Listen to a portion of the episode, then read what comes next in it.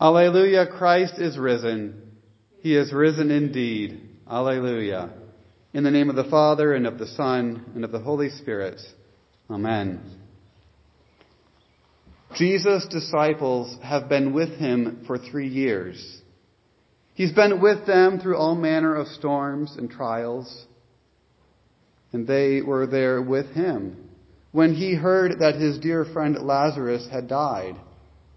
And he was there to heal Peter's mother-in-law when she fell ill. He was always there to answer questions, to straighten them out, and to strengthen them for the tasks at hand. But now things would be different.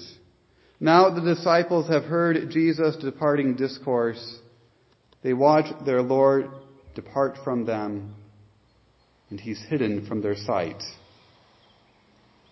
But as they crane their necks to peer into the sky, suddenly there are with them two angels. Men of Galilee, why do you stand looking into heaven? Well, isn't it obvious? That's where Jesus went. We saw him go up in the sky somewhere, and we expect him to come right back down at any moment. Now, if the disciples are peering into the sky looking for Jesus, surely they are sad when he doesn't reappear. But yet, as we heard at the end of St. Luke's Gospel, they worshiped him and returned to Jerusalem with great joy and were continually in the temple blessing God. Right after Jesus left, the disciples worshiped him and they were filled with joy. Now, how did the disciples worship an absent Jesus? And why would his departure fill them with joy? Now let's notice what happens when Jesus departs. The text says a cloud took him out of their sight. Now, far from an insignificant literary detail, this cloud is a key part of the text. Clouds are significant throughout the scriptures, and they are often a sign of God's presence. When the people of Israel were brought out of slavery to Egypt, they were led by a pillar of cloud by day. When Moses went up on Mount Sinai for 40 days and 40 nights to receive the law of God, he entered the cloud of God's presence. When Solomon dedicated the first temple to the Lord, the cloud of God's presence entered the temple and remained there. When Peter, James, and John witnessed the transfiguration of our Lord, they are surrounded by a bright cloud from which the voice of the Father speaks. And just as the angel promised that the disciples would see Jesus return in the way that they saw him go, Jesus describes his own return as one where he will come riding on the clouds. So when Jesus ascended, he didn't really go away. A cloud hid him from their sight, but it didn't take him away. Jesus didn't leave us at his ascension, but the mode of his presence changed. Jesus, true God and true man, united in one person, can do things with his human body that you and I can't. First, we should notice that as Jesus ascends into heaven to rule the universe, he does so as a man. Ever since his incarnation, he remains a man, bearing the DNA of his mother and even after his crucifixion those scars. Our God, ruler of the universe, victor over sin and death and hell, the judge of all, is a man. And he has prepared a home for us with him. Now when Jesus rose from the dead, he stopped denying himself as a man. Before this, there were things he did not know. He was able to be tempted to suffer and to die, things that God cannot do. But now things are different. We saw this right after our Lord's resurrection, when he wasn't immediately recognized by his closest disciples, and how he would suddenly appear in a locked room.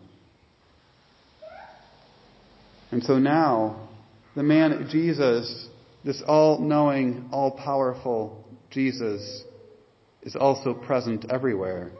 Now he uses his divinity to be present at all times and places. It's why when we pray Psalm 139 by King David, we can say that this psalm is not just about God, but about Jesus. Where shall I go from your spirit? Or where shall I flee from your presence? If I ascend to heaven, you are there. If I make my bed in the depths, you are there. And we confess in the Creed that Jesus has gone to sit at the right hand of the Father.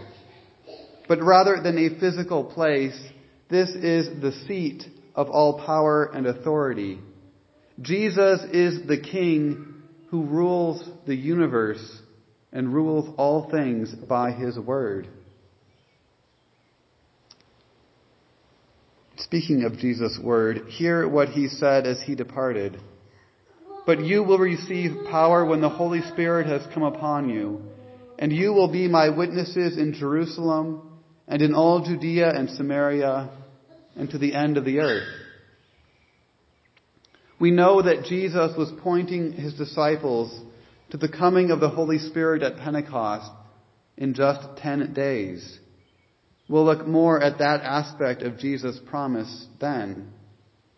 And Jesus promises to send these disciples to Jerusalem, Judea, Samaria, and the end of the earth. That much is pretty clear. But what about Jesus' promise that these disciples will be his witnesses. Now, the job of a witness, especially an eyewitness, is to testify to what he has seen and heard. In this case, these disciples were to tell everyone about what they had seen Jesus say and do. It's why when the Holy Spirit comes at Pentecost, these men start preaching. Every one of the eleven disciples does this even the Apostle Paul. They all testify to what they have witnessed, all that they have seen and heard. It's why we have the New Testament. The eyewitnesses of Jesus' life have written down their accounts for us to take up and read. We know the word of God that was preached by the apostles and prophets because it's been written down for us. We have certainty about Jesus' presence among us because we have His Word. Now, those witnesses of our Lord have long since died. But what about you? Are you not a witness of Jesus? Now, you might ask, did you hear the angels announce His birth? Or hear the Father speak at Jesus' baptism? Did you join him at his Last Supper or watch him get arrested? Were you there when they crucified your Lord? Were you among those to touch his resurrected skin?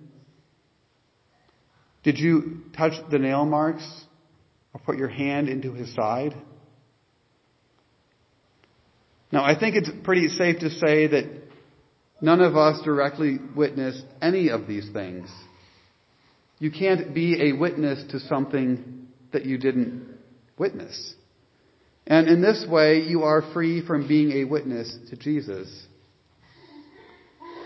But does this mean that you aren't witnesses? Remember what a witness is. A witness tells what he has seen. A witness gives an account of what has happened, of what he has heard and tasted. Now, I'm sure many of you have had the experience of eating at an exceptionally good restaurant. And having witnessed the ambiance, having tasted the excellent food, you want to tell others about it. Or when you've seen a spectacular sunset or a vibrant rainbow, you simply tell others. That's what Jesus would have us do. Though we aren't witnesses like those disciples who watched Jesus ascend into heaven, we are still all witnesses. For we have heard our Lord's word. Each one of us has gotten wet with our Lord's own baptismal promise. We have been nourished by his body and blood given to us in his sacrament. That's why Jesus is ascended into heaven. He took away his visible presence among us so that we would be able to witness his presence among us in a new way. So that we would behold him by faith and not by sight. So that we wouldn't think he was only bound to one people and one time and one place but that we would witness him in all the places, in all the times that he's promised to be. In his word, in holy baptism, in the absolution, in the mouths and lives of his people, and in his holy supper. And at the last day, you will witness what Jesus does when he comes riding on the clouds to rescue you. As he raises you from your grave, and transforms your body to be like his glorious body. And you will forever dwell with him and behold him for all eternity. In the holy name of Jesus. Amen. Alleluia, Christ is risen. He is risen indeed. Alleluia. The peace of God keep your hearts and minds in Christ Jesus our Lord. Amen.